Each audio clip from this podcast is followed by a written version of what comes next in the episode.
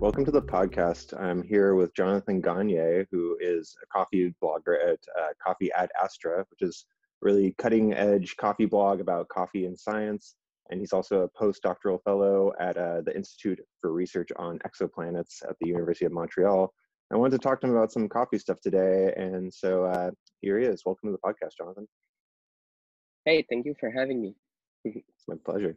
So uh, usually the guests are, I'd say maybe like 20% coffee people, uh, but I always start off with the question of uh, what have you been drinking lately, or like what what are your coffee habits like? And so you're going to have a much more interesting response to this, I think, than most people. Um, can you tell me what your day-to-day coffee brewing and coffee drinking looks like? Yeah, so most of the time when I wake up, I brew a. Yeah, I used to do V60, but now I'm I've started to use like a flat bottom dripper, but I do a manual pour over and uh, usually doing two or three cups throughout the day, uh, all pour overs. Uh, what I actually drink varies a lot. So I have a lot of different roasters. I tend to vac seal them and put them in the freezer. So I have a, a big array of choice every morning. So yeah. Cool. Um, is there any sort of like a roast profile that you prefer or just uh, quality basically? Yeah, um, so it's very hard to define it quantitatively, or like maybe I should give some references. Like, uh, I tend to like roast profiles that are light if you were talking about like somebody maybe 50 years old or older. like mm-hmm. what people used to drink, I find a little dark, but uh, there are also some roasters that I find that went too light on the other side. So I, I like kind of a balance between the two mm-hmm. Uh, one roaster I really enjoy in uh, Canada is uh, Luna. the roast very close to what I really like. Uh, Gardelli also in Italy. I really enjoy the roast profile. in the US, there's like Passenger, Heart. That's a, the style of roast that I like. So I call it well developed, but uh, other people might mean different things when they say well developed. So yeah, I, I don't like it too light. gotcha. Nothing. Uh, nothing on the underdeveloped side. Uh, so looking at your blog, you have this whole gear section that's really. Uh, it's kind of like a a gear person's dream, and uh, I'm wondering how long how long did it take to accumulate the sort of setup that you have next to your fridge? Uh, about a year, I would say, maybe a little bit more. Um, it's been a year and a half probably now.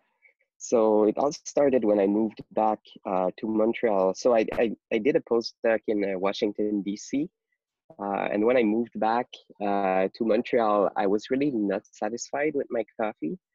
And that's when I really started going into the rabbit hole. And I mm-hmm. decided mm-hmm. to like just treat myself with like good equipment and try to understand really like much better how I was doing it. I, I'm not sure what caused me to be that much dissatisfied with my coffee when I came back, but I suspect it was the, the tap water. So back then, I didn't know much about uh, how tap water affects your coffee. Mm. And Washington, D.C. actually has pretty good water for coffee. And when I came back to Montreal, uh, Montreal actually doesn't have really good water. So without knowing all the details, my coffee was just much worse, and I didn't know why.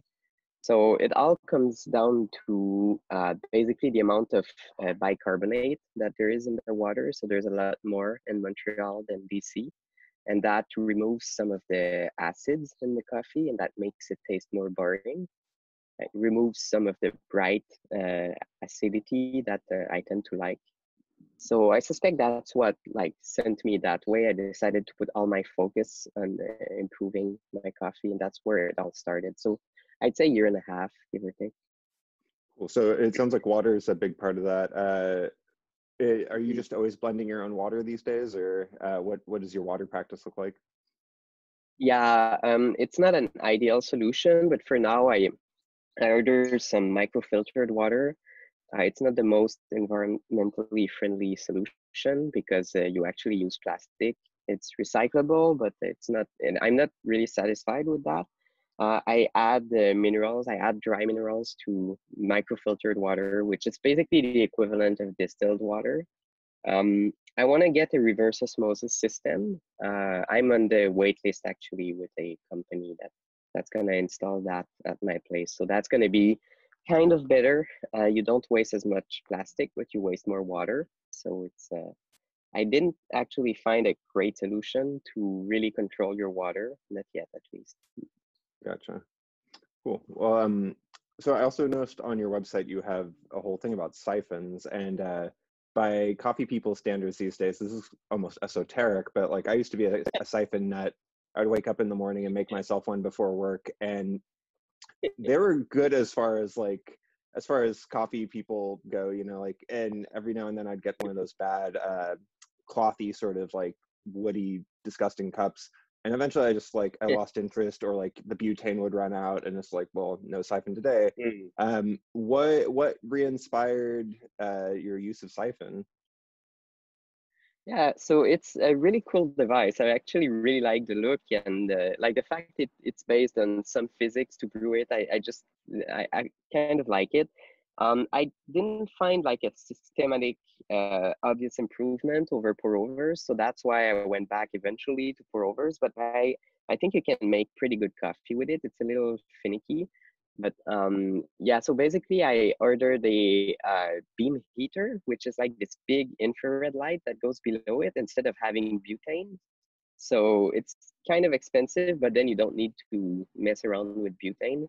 Mm-hmm. And I mostly used it to experiment. Uh, I used to try to grind as fine as I could and try to get some good coffee this way, like Turkish style. It's actually very hard to uh, brew a good filter coffee with, with really, really fine grinds. It's possible, but uh, what I found was that some roast profiles tended to work well with that it's very different from a normal pour over, which you would grind a, a lot coarser. Um, but you can really get a thick, really interesting beverage from it. But it, the fact that uh, you cannot know in advance whether it's going to be great or not uh, makes it a little annoying. So every time I would open a new bag of coffee, I wouldn't know if it's it was going to come out good or not with this method. So that that's basically what pushed me back to just go simpler and use a pour over. But I still have all the setup, and I, I, I do plan to use it again sometime. I, I really enjoy the, the process. It's a bit longer, uh, uh, more stuff to clean up after. It's mostly that part that's uh, like uh, less practical, I would say. Gotcha. And so you were, it seems like you were getting extractions in like the 24 plus range. Uh, not really. Uh, the highest I've been is about 23 and a half, I would say. Uh, so for those who are not familiar, the, like extraction yield is basically the fraction of the dry coffee which you took out in your cup. Mm-hmm. And uh, a lot of people use that because it's a good indicator of whether uh, a, a, couple different things, whether your grinder is really uh, performing well and whether you extracted uniformly across the bed of coffee. So if you if your method is not really on point, you could extract just like along some channels and uh, you you have small regions that are super over extracted in the coffee and other regions that are very under extracted and the average of, of all of these things is a lower extraction yield overall Mm-hmm. Uh, so I, I, find it really useful, the extraction yield, to understand in which direction I'm moving. Uh, for example, if I change something, is it helping uh, the evenness or is it hurting? Uh, however, uh, it depends a lot on uh, varieties of coffee that you drink, on roast profiles, and on your grinder, obviously. So those are things that I explored a lot in my book. So I, I'm not sure whether this is only true of my grinder or not, but it, when I change from a Kenyan SL28, for example, to a South American Y, uh, I can go from 23% all the way down to like 20 and a half percent just by mm-hmm. changing the variety of coffee. So there's a huge shift around. And I suspect this effect might be weaker with different grinders. So the grinder I have is a bit weird because it produces a very small amount of fines. Uh, fines are like the very, very fine powder of coffee. And I have a suspicion that removing all the fines like that might uh, make the differences between varieties more obvious between the varieties of coffee. But all of this to say, I drink maybe uh, between 21 and 23% extraction yield. Uh, Scott is one of the only people I know who's drinking 24 plus percent. Mm-hmm. Uh, he actually used the conical grinder to do this, a niche zero. I uh, haven't tried it, so I, I can't say really, but uh, I, I can easily do 25% or more with my grinder, but I don't enjoy what it tastes like. So I can go fine enough to do that. But there's also there's a big shift in the profile of taste as you grind finer or coarser. So rather than try to maximize extraction, I, I choose a grind size that I think tastes the best. Uh, I think what happens when I go to higher extractions might be that I do extract more, but I also have some channeling that cause some harsh taste that I dislike, and I have a very small tolerance for that. So I, I go coarse enough so that I don't have any defect in the taste, and I really enjoy it this way. Gotcha. So it sounds like, I mean, I feel like in terms of the evolution of barista mindsets, there's like numbers don't mean anything, and then there's like yeah. you know percentages mean something and now it sounds like you're like you know this is a, a, useful tool to some extent but take it with a grain of salt so it's interesting to yeah. see that third evolution. I, I think it's a very powerful tool but it's not you, you can't just blindly look at the number and uh, and just use that for for taste especially if you compare with someone in a different city with a different grinder etc so i really I don't pay that much attention to the numbers that people quote, for example, on Instagram. It's kind of maybe like I take it with a big grain of salt. Like it could be two or more percent higher or lower uh, at the point where I would enjoy it if I did the same with my grinder and my water. Who knows? It's a it's not even clear how the water affects uh, extraction. So that's mm-hmm. one of the things I'm exploring, but I'm really far from being done exploring the what water composition does to extraction. Gotcha. Um, your your particle size distribution app seems like a crazy uh, improvement in the world of coffee, and I'm curious how often do you use this yourself in your day-to-day coffee brewing, and uh, has, has this impacted your understanding of uh, particle distribution? Oh yeah, for sure. So it, it really did impact my understanding. Like there's nothing like coding something or playing with data to really understand something better. Um, it's actually it can be a bit complicated to understand all the subtleties of how to analyze and even display a distribution of grind size. Uh, it's it, it belongs to a class of actually statistics and it, it like if you make a figure with the distribution of grind size, uh, doing this properly uh, requires actually quite a bit of uh, technical knowledge. And at first, when I uh, started like coding that, I, I didn't expect it to be that subtle, but it actually is quite subtle. Um, so it, it really helped me understand all of the details of this. For example, when I look at a laser diffraction uh, distribution, which is what is mostly used in the industry. Now I understand much better what they're actually doing uh, compared to before. Uh, I don't tend to measure my uh, grinder distribution very often because it's a lot of work. So it can be tempting uh, to use the app that I wrote and just throw a bunch of grounds uh, on the table and take a quick picture, but you're not going to get great results if you're not careful. So it's really a matter of having your particles well spread on a flat surface and being really careful to use a reference object, for example, a coin or a ruler uh, next to the ground coffee to get your pixel size right. Uh, it's actually quite uh, an OCD job to do this correctly. It's uh, really not easy. So when I want to do it very carefully, it takes me maybe, it, it used to take me about an hour to get a very good distribution because I would take uh, at least 10 images, 10 different photos. And every time you need to make sure that your particles of coffee are not clumping. Otherwise, it's going to throw off the imaging analysis. and there are some uh, software tricks that you can use to figure out that those two particles are different, even if they are close to one another. But uh, it, it has its limits. If you have a big bunch of coffee on the table, uh, even with the human eye, you couldn't tell which one is which if you have too many of them packed together. So it's it requires a good amount of work to do this properly. Uh, I recently figured out, thanks to a friend who uh, suggested it this to me, uh, Francisco Quijano.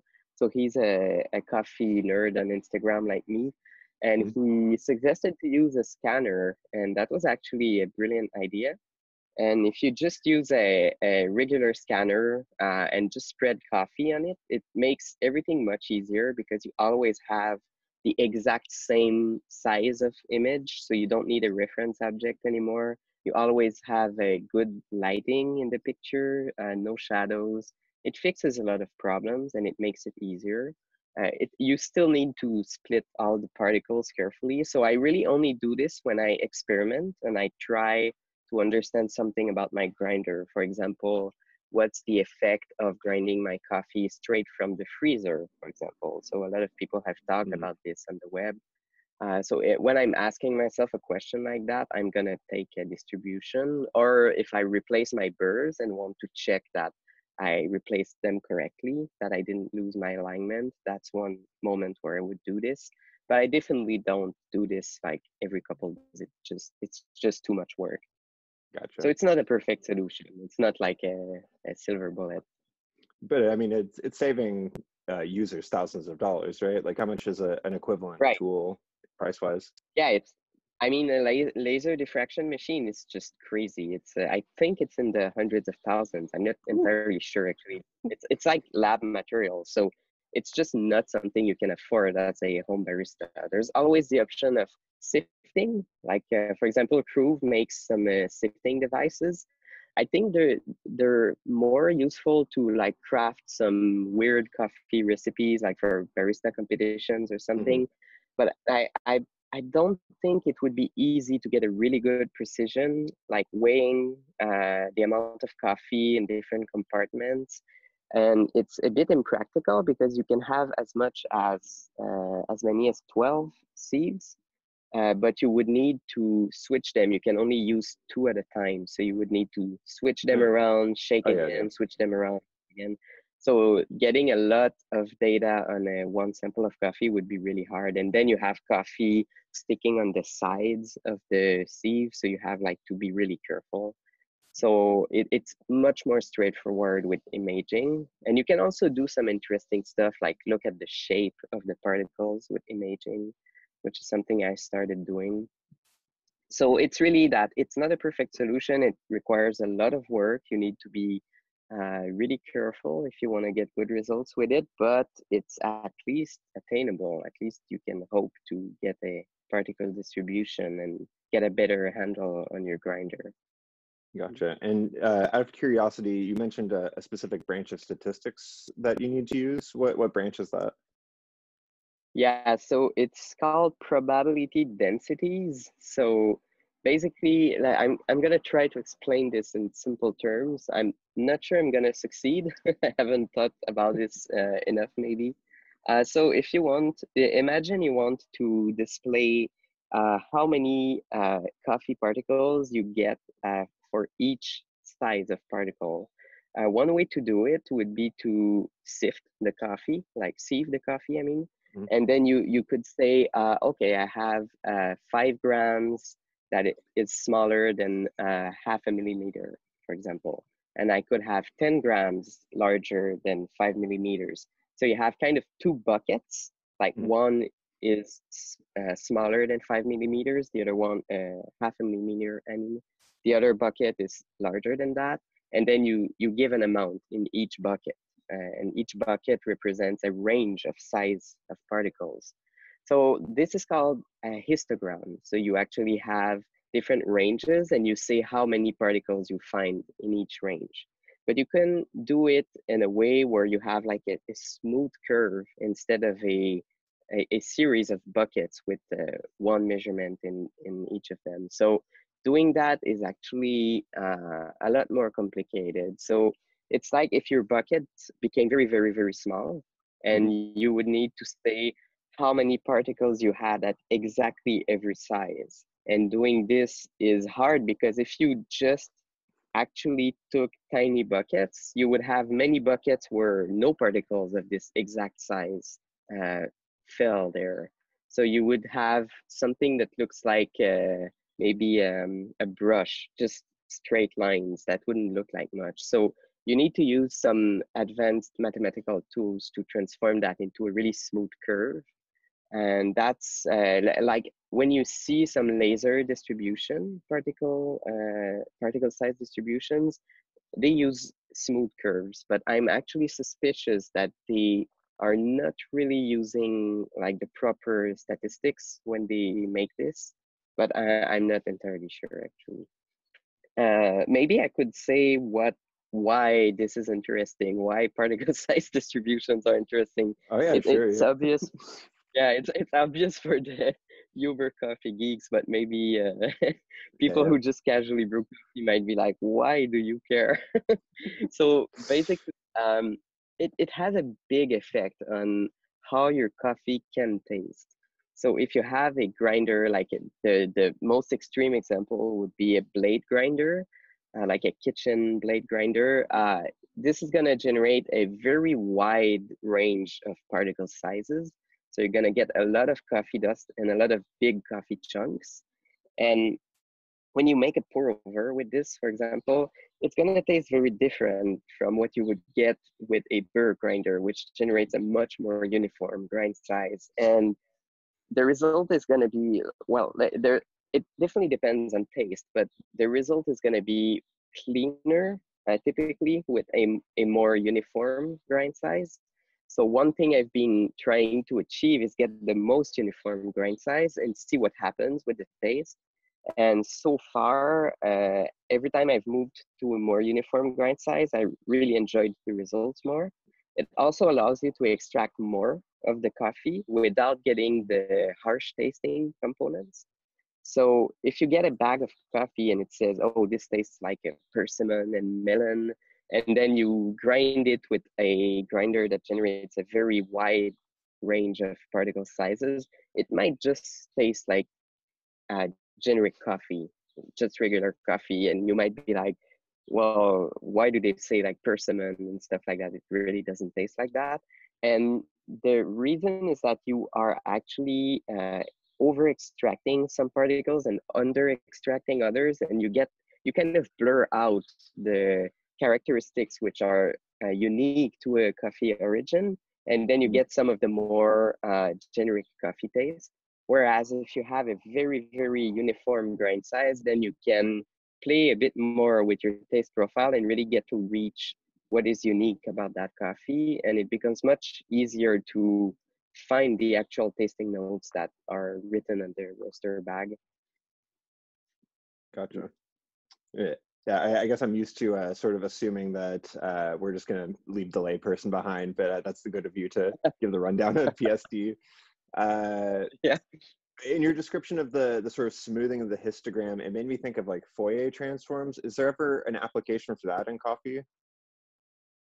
Um, not that I can think of. There might be actually. Uh, actually, when I measured some uh, coffee paper filters with a microscope, there might have been some use to Fourier transforms there. So basically, what Fourier transform does is you look at and it's very often used in imaging and what it can tell you is uh, kind of a decomposition of an image and it tells you uh, what if, if you were to decompose your image into a series of waves of different sizes imagine wavy patterns you could actually choose uh, a clever combination of different waves of all sizes to actually reconstruct exactly the image you're seeing Mm-hmm. And the Fourier transform would tell you how many of each types of waves you needed. It's kind of a list of ingredients to reconstruct your image.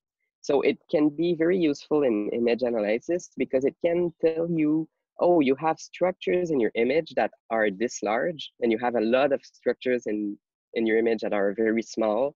but you have no structure in your image that are between this and this size. So a Fourier transform would tell you something like that. So with coffee filters, that could, one obvious application would be to determine how large the pores are, because you're going to have a lot of structures in the image uh, with a size comparable to the pores.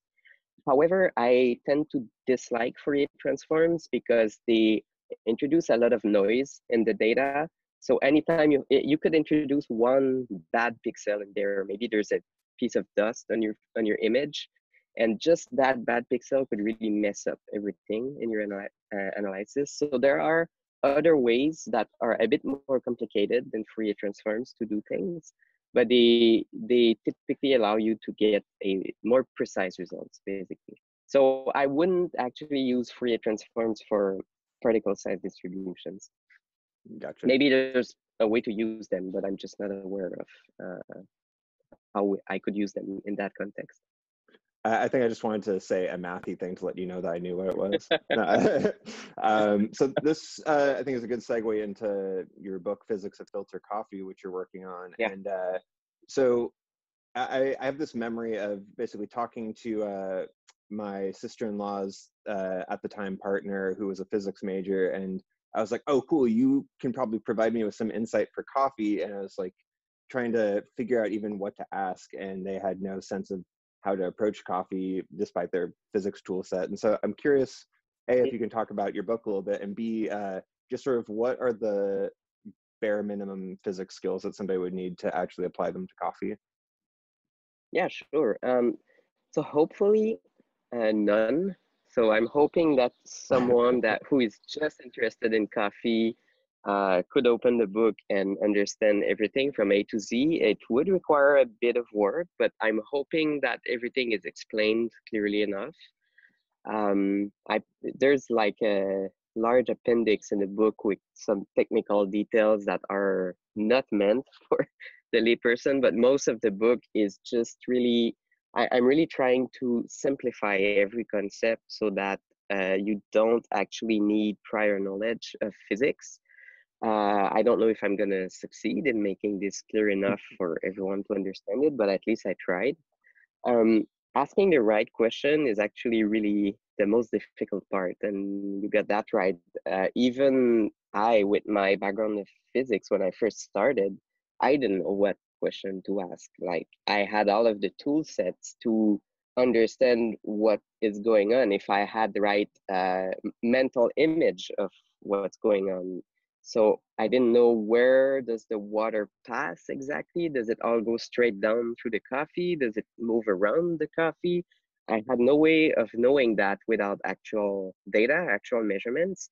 But what I could do is if it passes straight down through the coffee, then I could write down some equations and start to uh, look at exactly how fast it goes, depending on different things.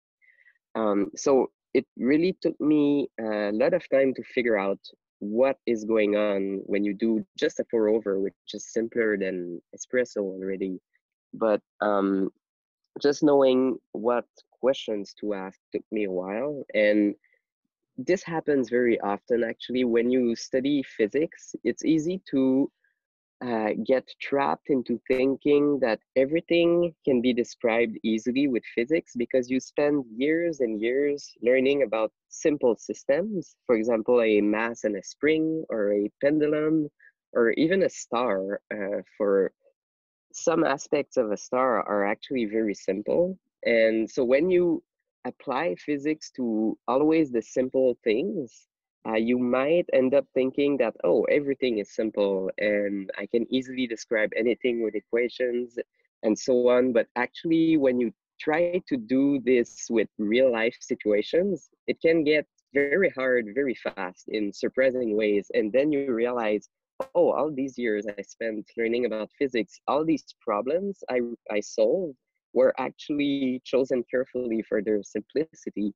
And you might not have realized that before. So even with, with many different things it's like cooking if you start asking precise questions about the chemistry or physics of cooking bread it can get really complicated really fast and that's true of many things which you would think are simple Uh, so coffee is is a lot like that. So for a while, I was just it was just a black box, and I really wasn't sure of what was going on in it. And now I think I have some good grasp of the big picture of what is happening when you pour over, and the book is my attempt to make that accessible to everyone.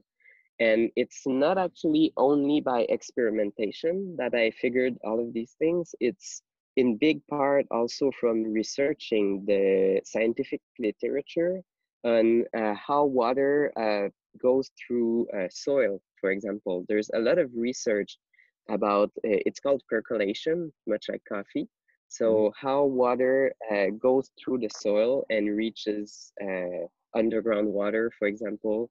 Um, so there's a lot of study about that, but it's never really generalized or explained or applied in the concept in the context of coffee. It's all very technical and remains in inside geophysics. So someone needed to just parse the literature and just summarize it in the context of coffee. So that's in big part uh, what I did for the book. And similarly for even how you pour your water uh, onto your pour, pour over with your kettle. Uh, so for example, imagine you want to uh, have as much agitation of the coffee uh, that you can get. It's actually not that simple to get as much agitation as you can. It's not as simple as saying, oh, pour from very high and it's gonna agitate more. It's not true. If you pour from very, very high, you're gonna splatter water everywhere, but you're not gonna agitate the coffee that is below the water that much. So just researching that aspect brought me into some weird areas of science like nuclear reactors that are that use like plunging jets of water inside big pools of still water and they actually carried out carried out all of the detailed calculations but nowhere else i could find relevant information about that. So it this book brought me to some very very weird places but uh, it it really uh, allowed me to understand better what's going on interesting cool so a lot of it sounds like it was just uh, collating research and then in terms of your experimentation can you run us through any experiments that you did to come to new insights yeah, a lot of them were uh, analyzing particle size distributions of uh, grinders. So comparing what happens if you uh, grind at different temperatures, if you grind different beans, uh, different roast styles. So that's one big part of it. Another big branch is uh, understanding the extraction. Um, so how much uh, compounds you extract from coffee depending on the origin of the bean, depending on how much water you use, uh, depending on how much you agitate the coffee, uh, depending on how you pour with your kettle. So to do this part, I actually logged uh, every coffee I made for the past about year and a half, I would say. And wow. that's around a thousand coffees. So I have like this Excel spreadsheet with like a thousand entries with like what ratio I use, what origin is this, what extraction yield I got, how much water I use it, it sounds like a lot, but actually every time I make a coffee, I just note down these informations in uh, Apple Notes. So with my cell phone, this way I don't have to like bring out my laptop every time I brew. And then later I take all of this data and enter it in a big spreadsheet. And that allowed me to do some of the um, analysis that I, I show in the book. So for example, uh, Kenyans, uh, everyone kind of knows that Kenyans extract more, but uh, I had never seen actual hard data to show this. And now uh, I show it in the book that indeed Kenyans tend to extract a lot more. And I suspect this is because there's more stuff in the beans, basically. Mm-hmm. So they, they just contain more material to be extracted. And one really nice thing that I saw is that if you uh, look at how much extraction you get for different coffee beans as a function of their altitude where they were grown, the higher grown coffees really extract more stuff. There's a really strong correlation there. And one possible mechanism to understand this might be that uh, as the as the coffee ex experiences harsher conditions, it might be concentrating more nutrients and sugars in, in the seed to give the seed a better chance of uh, surviving. That's my understanding of it, but I'm not, I'm really not that deep into understanding uh, coffee growing or green coffee. Uh, but I did see some mention of that in uh, one book I read. Uh, I think it was The Science of Quality by um, Andreas Illy. It's like a big book about uh, coffee. And I remember reading that mention that uh, at higher altitudes, at least the sugars were tended to be more concentrated in the bean. So I would think that that might be an explanation why the coffee grown at higher altitudes seem to extract more stuff. Uh, there's a, a different uh, possible explanation to that, uh, which might be um, if you have a completely different set of chemicals in a Kenyan coffee, uh, that, that what you get in a South American coffee, for example, it could throw off the calibration of the instrument we use to measure concentration. It's called a refractometer, and it tells you, uh, it uses like the refractive index of the coffee, so how much it deflects light when it passes inside uh, the coffee. And by measuring exactly how much it deflects light, it's able to tell you how concentrated it is. And that's what we use to calculate extraction yields. Uh, but this exact relation of transforming uh, the light deflection into a concentration, uh, this exact transformation depends on the chemical composition of your coffee or tea or whatever beverage you are measuring. So maybe Kenyans tend to have like a profile of chemicals that contain more of one type of acid, for example, that might lead you to think falsely that they are more concentrated. So it's possible that it's a calibration issue, but seeing this strong correlation between growing altitude and extraction yield tends to make me think it might actually be real. There might be more stuff in the Kenyan coffees, for example, because there I wouldn't um, there wouldn't be an obvious explanation as to why the higher grown coffees would have this uh, chemical profile that tends to overestimate the concentration, whereas you have a clear mechanism for the other hypothesis, uh, which is that there's actually more stuff in the coffee bean. I feel like the people that I've associated with sort of have the intuition that it's the more stuff, but it's interesting that you're you're taking mm-hmm. a little bit more of a analytical approach.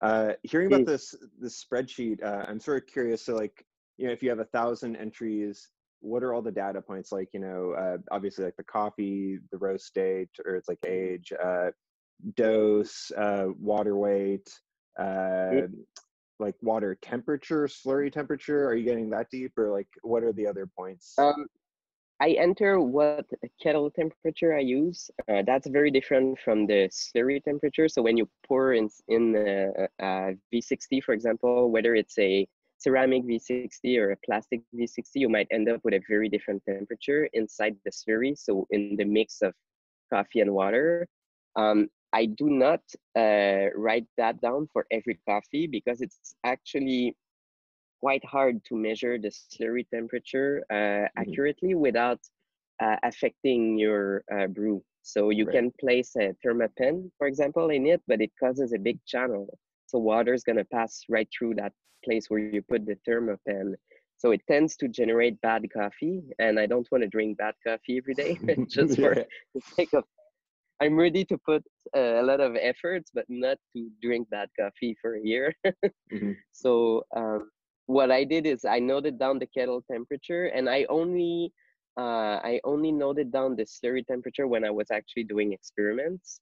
And for that, I used um, it, it's called a K-type uh, thermoprobe, if I'm correct. It's like a small wire with a bed at the at the end of it, and then I put that uh, just above the bed of coffee, but I have to place it really, um, I have to be careful when I place it so that it doesn't touch the coffee and everything. So it's, it takes a couple minutes to set it up uh, properly, but there are some devices that actually read by Bluetooth the temperature live during your brew.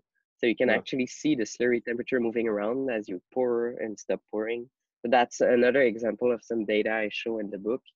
Um, but for the sake of the spreadsheet, I just enter the kettle temperature. But other columns I enter is are like the coffee varietal, uh, the altitude where it was grown, the roaster, how much water I used, uh, the brew time. Obviously, that's an interesting one.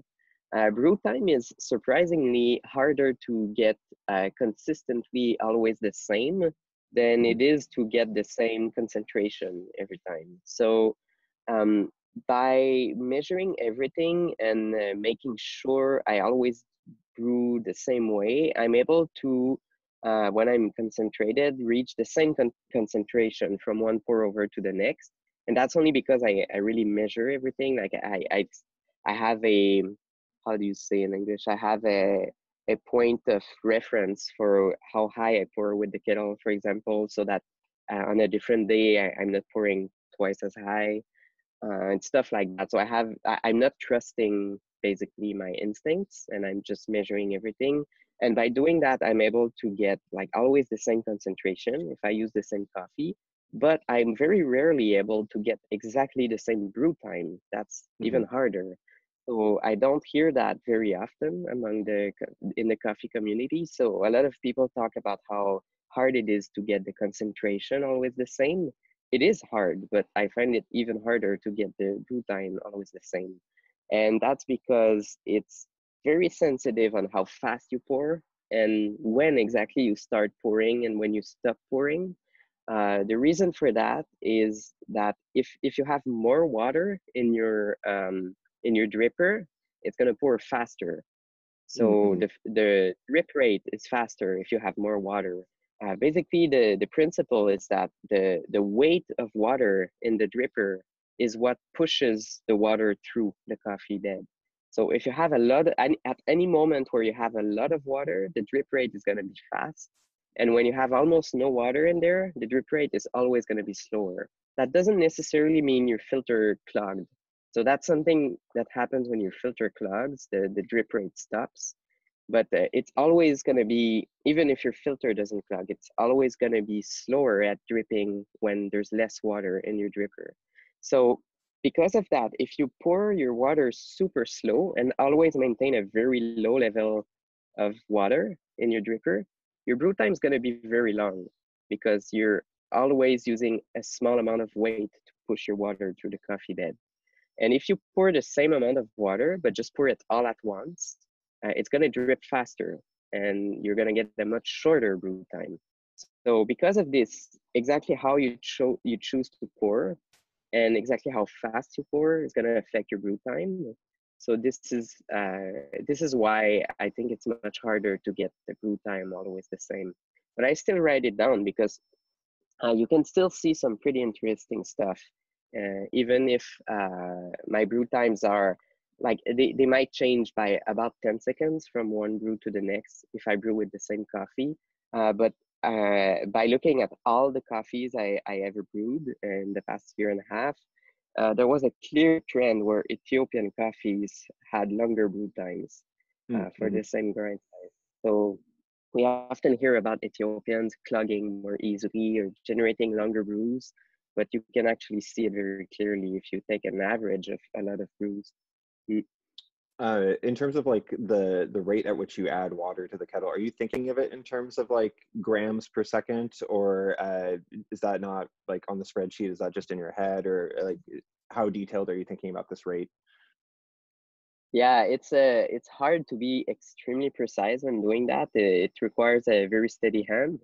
Um, I, I used to use a Hario kettle, which has quite a, it has a, a narrow gooseneck by many standards, but it's still a bit too thick to be able to pour very, at a very precise flow rate.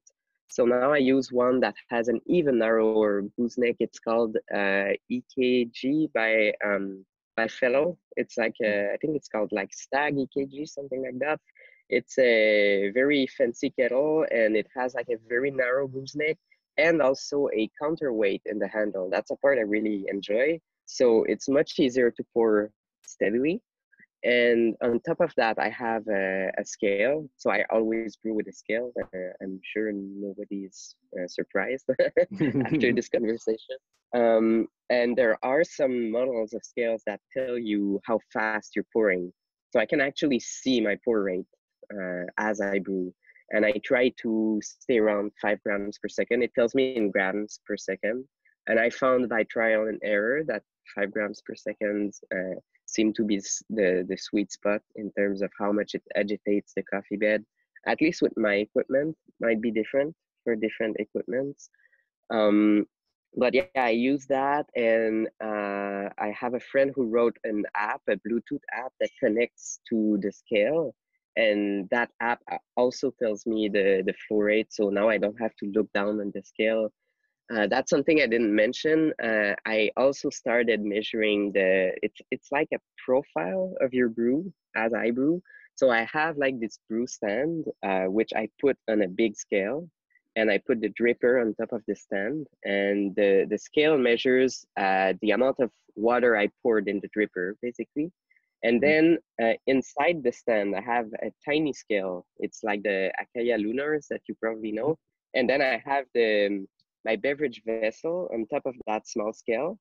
And the, the scale measures how much output I get.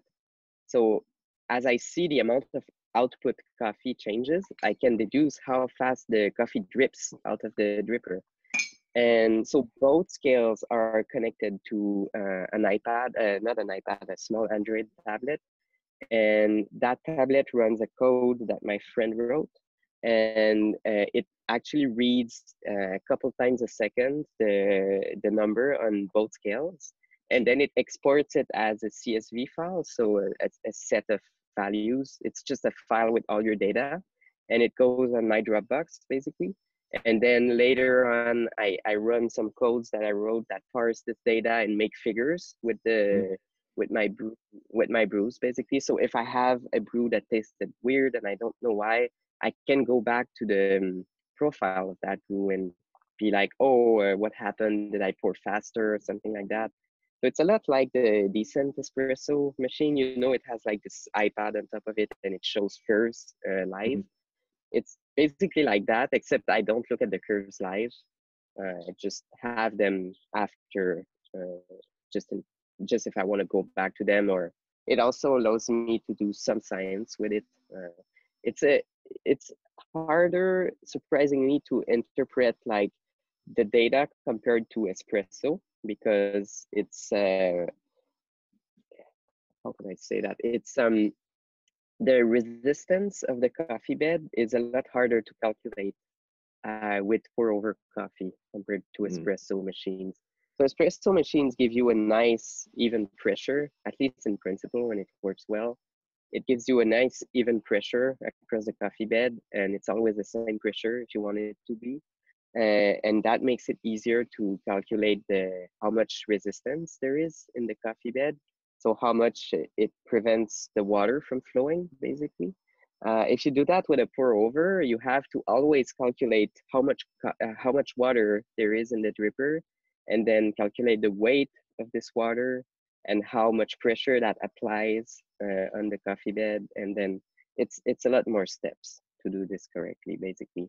And with the v60 i realized very late but actually with the help of this data that some water goes around the coffee so if you just use some equations and some maths to try and calculate the resistance of the coffee bed you kind of have to assume that all water passes through the coffee. Uh, otherwise, it's very hard to know exactly how much water went around the coffee. And what I observed is that if you brew in a V60, sometimes water is going to go around and then stop going around for a while, and then go around again for a couple of seconds, and then stop going around. And then, so if you try to calculate how much resistance your coffee bed has, your calculation is going to be off every time there's water going around the coffee bed because it mm. throws off all of your assumptions that you used to make this calculation. So at least it, it allowed me to realize this was a real effect. So a lot of the time I hear people say don't pour on the sides of the filter because water is gonna go around the coffee.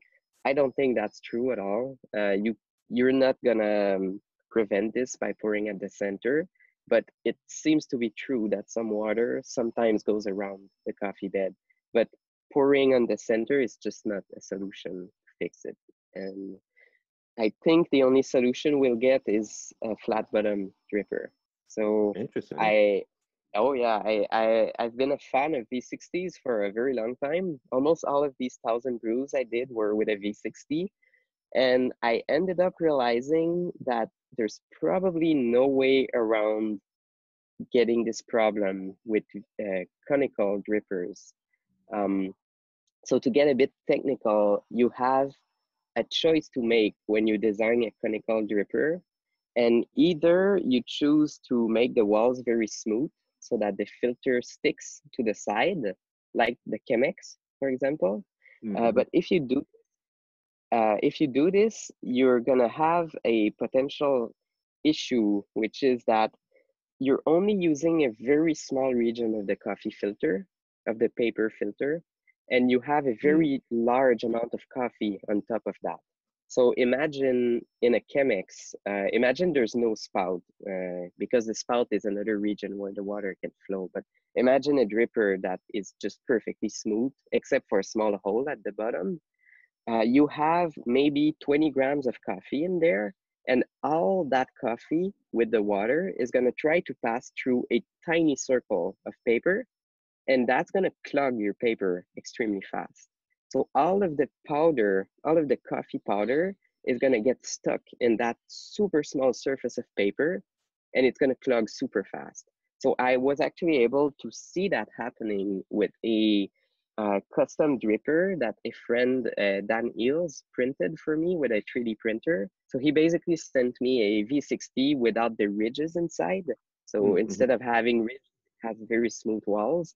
And you can put a paper filter in there, pour water, it flows very easily. You just add a pinch of coffee and it clogs with a pinch of coffee.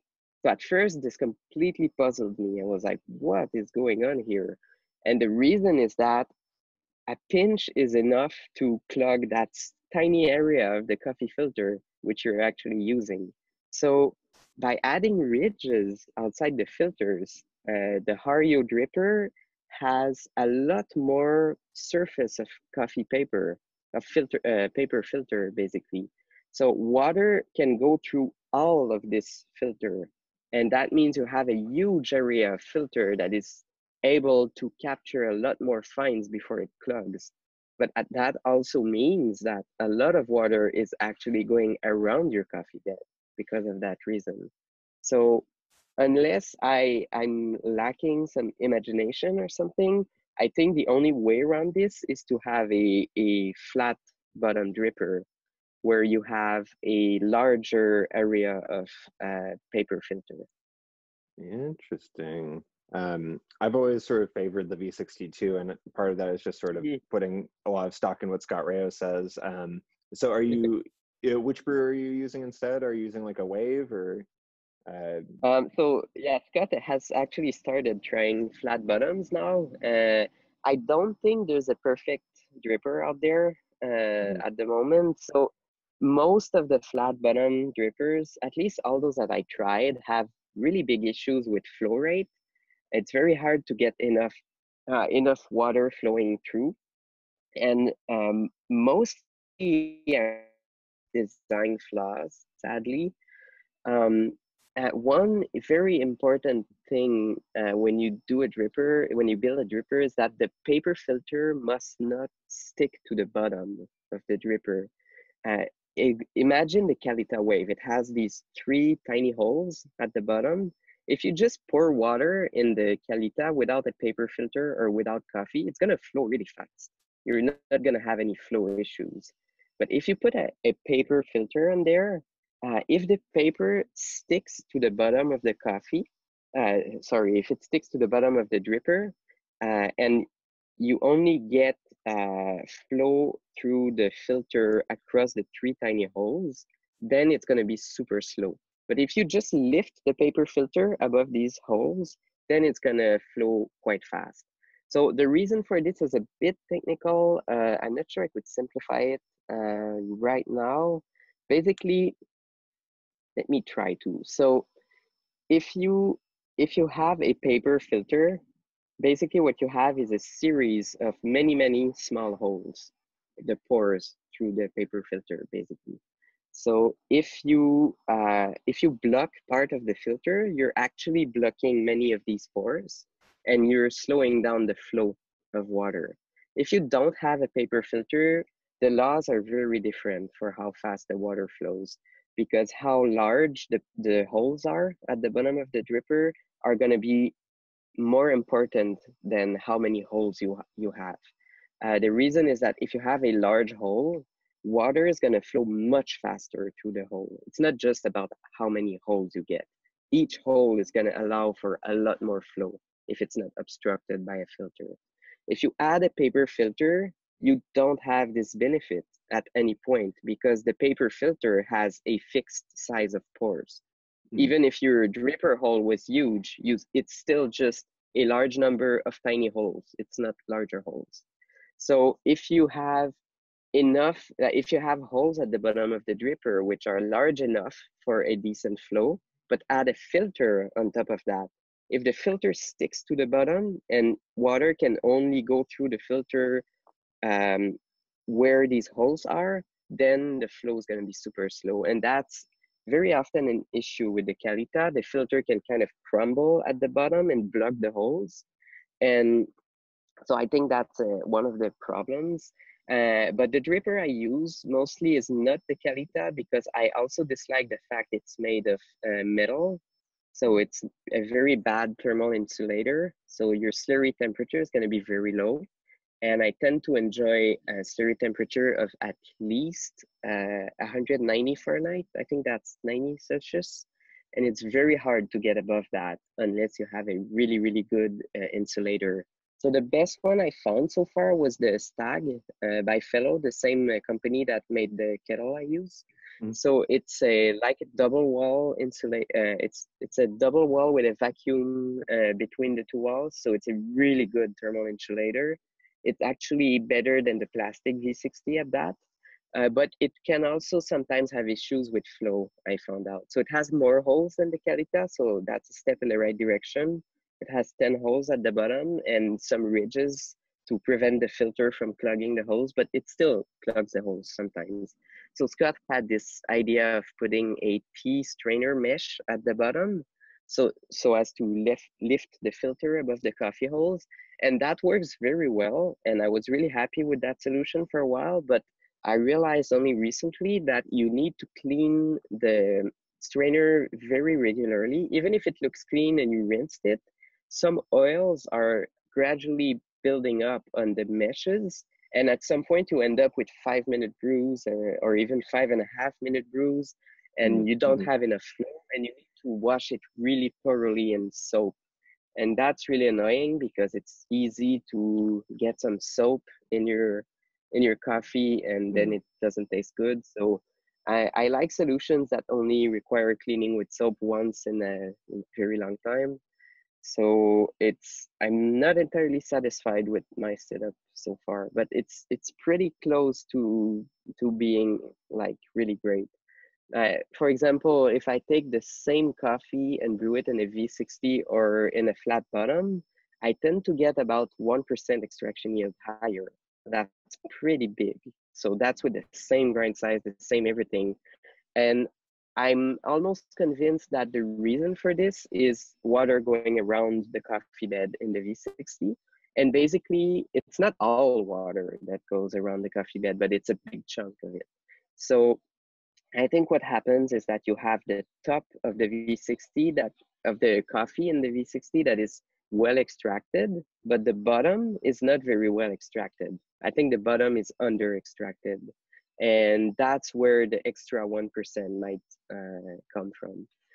And that, that would also explain why Scott is getting much, much higher extractions with the Decent, which causes a lot more agitation in the V60 and I think that's able to reach the bottom layers a bit more efficiently. And he he's also able to get more extraction in a flat bottom, Uh, so there might be more to it, but um, I don't have a decent, so I can't uh, really know mm-hmm. for sure. But I do expect the difference between manual pours and a decent uh, pour over. I expect the difference to be uh, more important for a conical dripper because of that under extracted bottom than you would get for a flat bottom. I expect the extraction yields to be closer to one another uh, between manual pours and decent if you use a flat bottom. Gotcha. Very interesting. Hmm. Um, we're at about an hour here. I just have a few more questions for you. Do you have time? Mm-hmm. Like, I have like three questions. Sure. Um, cool. Yeah. So uh, you mentioned Scott, uh, like Scott Rao has come up a bunch in this conversation, and uh, mm-hmm. he was mm-hmm. the first first guest on this podcast. Um, I'm curious if you can talk a little bit about his influence on you, and if there are any other influences in coffee like him for you. Sure. So when I first started to go really deep into this rabbit hole, the first thing I did is try to find some information on the physics of coffee online. And as it turns out, that was very hard. So I was mm-hmm. surprised at this kind of vacuum in uh, quantitative physics about coffee. And uh, the first thing I found was uh, Scott's books, actually. And I m- immediately ordered them and started reading them. And what I found there was that he is very pragmatic, so he uses uh, a very scientific approach to brewing, uh, but he doesn't have the the like a degree in physics or something like that. He doesn't use equations to drive uh, all of this search, but he uses basically the scientific method to determine what works best or not uh, in practice.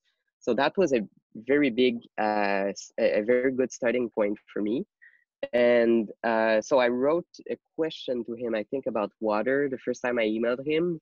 And then he started going back and forth, and he really helped me with uh, understanding everything about uh, coffee. So I often had these intuitions based on physics uh, that, that were driven by wrong assumptions. And he really helped in these situations because he has a, a really big amount of experience, which I do not have. Uh, mm-hmm. So I've been brewing like pour overs at home for a couple of years, but I really didn't know what I was doing.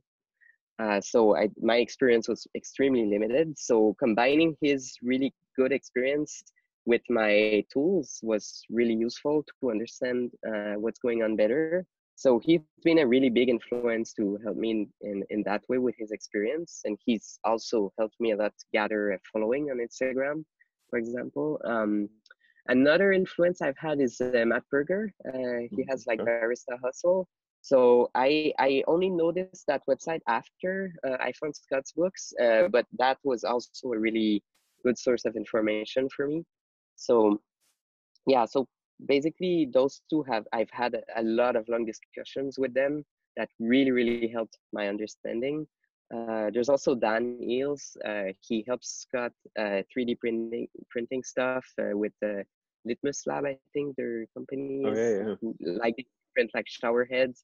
So he really helped me too in a more practical side. Like I would, for example, I would be like, oh, if we remove the ridges inside a V60, it's gonna be much better. And, and so he does it. Mm-hmm. He 3D prints it, sends it to me, and it doesn't work at all. I think every time mo- I mostly every time I've asked him to 3D print something, it didn't work, but I learned a lot. so it's uh, it, it's not ideal, but it's still great. and yeah, so there's also a couple people on Instagram I've had long conversations about coffee on, but it's mostly Matt and uh, Scott who uh, have helped me a lot to yeah understand these things. Cool, awesome. They've been very uh, influential on me as well. Uh, I'm curious if basically if somebody were to throw a ton of money at you to do like a one day uh, coffee service type thing i'm curious what that would look like like what type of since you aren't i mean you aren't like a, a barista in the sense of like making lattes and cappuccinos for people on their way to work i'm curious how you would present a sort of culinary coffee experience if there were, mm-hmm. were no funds no funds to worry about yeah. just all the money in the world right I've actually tried a, a tiny version of that with uh, some family and friends where I, I invited them all at my place and then we brewed like, I think it was something like eight pour overs of very different origins, which I, which I had uh, vac sealed in my freezer. And then I brewed each of them with them and we got completely over caffeinated on different coffees. It was a pretty fun experience. it actually didn't cost that much. It, it's just a matter of time. It's a lot of preparation, and it takes up a lot of time. So I I don't know what I how I could do this better with more money. Basically, with better gear, I would say, or better coffee maybe. Um, yeah, I don't I I don't know what else I could uh, use that for, but um yeah, basically I've the the services I've offered sometimes were more about like helping people with their water composition, but mm. it's mostly very technical. Like I think it was a barista at Intelligentsia who was trying to find his own uh, brew water for competition, something like that. It's mostly competition baristas who ask me these detailed questions. Uh, but my knowledge is very deep in some aspects and very narrow in others. And sometimes the transition can be quite sharp. Like if someone asks me how to pull an espresso shot, I, I just don't know much. I pulled like one shot in my life. I, I plan I plan to get an espresso machine, a good one at some point, but uh, like probably the the Decent, obviously. But um, it's uh, I, haven't gotten into that particular rabbit hole yet and like milk is even worse like any milk beverage i just know nothing about that. So uh, yeah it's mostly water grinding pour overs i really enjoy filter coffee so that's that's what i dug into mostly yeah. Cool. a funny fact about me i've never had a cappuccino so uh, yeah.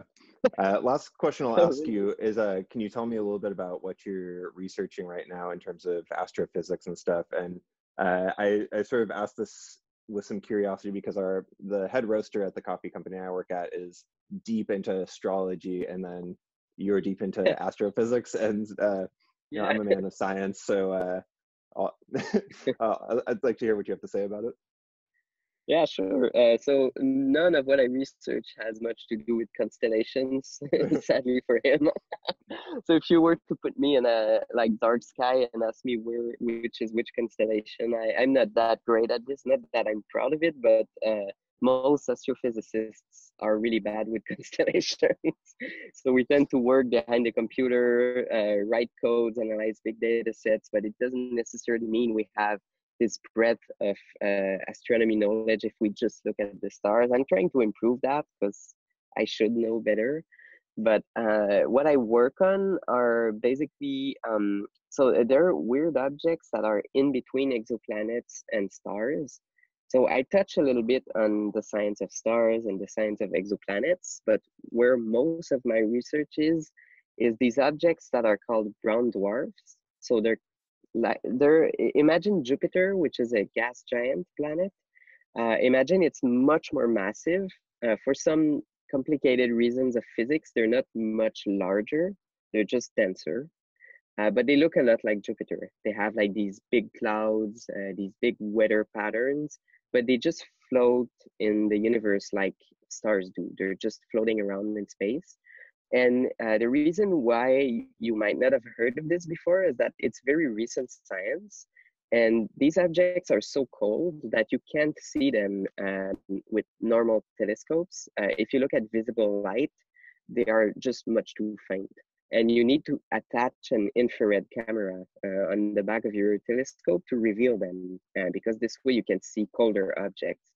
And basically, infrared cameras are a very young technology so we've had those at University of Montreal for a couple of decades now. But when we first got uh, an infrared camera, way before I started my PhD there, it was a military thing, military uh, stuff that they didn't use anymore, and you couldn't actually. I think you still cannot open up the the camera we have if you don't have like a ITAR backup checks, like to make sure you're not a spy or something. Oh, gotcha. Because wow. it's it's it's very young technology, so it's I think it's stuff they use to like detect missiles or stuff like that. So that's why the army started researching infrared uh, arrays like that. But we started using them uh, to study uh, brown dwarfs and search for exoplanets. So both the fields of brown dwarfs and exoplanets kind of exploded since the 90s uh, when these infrared detectors happened. So uh, I do mostly infrared uh, data like that, and I try to find brown dwarfs that are in this region uh, where we don't actually know how to call them because they're so small that we would call them exoplanets if we found them around the star but we have no idea how they formed. Uh, we don't know if they were uh, gas giants ejected from a planet from a stellar system or if they just formed directly there. And uh, some people would like to call them differently depending on how they formed but we don't know how they formed so we don't have a good name. So they're like those very uh, light ones are a lot more like jupiter. They're just exactly like a giant planet um, so we we study like the weather patterns uh, how the clouds evolve over time uh, what is the composition in their atmosphere and for technical reasons, it's much more easier to study uh, these objects when they're not in orbit around a star.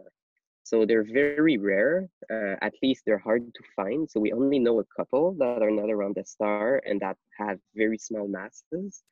Uh, but studying them allows us to understand exoplanets much better because exoplanets are kind of drowning in the light of their star. Uh, when we look at them from here, because they're very far from us and they're very close to each other on the sky. So if you try to look at an exoplanet, you're completely blinded by the star. So you need to use you need to use some very advanced technologies to actually remove the, the influence of the star and just see the planet. So sometimes people use this analogy that it's like looking at a very distant lighthouse and you're trying to see a firefly like right next to the lighthouse so hmm. your camera would get completely oversaturated. So you need to use some clever techniques. And even with the uh, the technology we have now, um, we really cannot get extremely good uh, measurements on the exoplanet, at least not uh, on the light that directly arrives from the exoplanet. So sometimes we can see the influence of the planet on its star, like how much gravitational pull it uh, tugs on the star but it's extremely hard to actually detect the light that comes from the planet itself. And we can do that much more easily with a brown dwarf or a, a brown dwarf light enough to be called an exoplanet. Uh, if, if they're isolated in space, if they're not in orbit around the star, then you can get really, really precise data. Interesting. Very cool. Yeah. Well, uh, I'll have to re-listen to that and let it fully sink in. sure. Um, yeah, sorry, I went a bit fast through that. My no, computer no, has percent batteries, so I'm trying to survive. All good. Well, um, cool. I think we can end on that. Um, thanks so much for joining me, Jonathan. Nice. Thanks for having me. It was a pleasure. Yeah. Well, I'll talk to you in the future.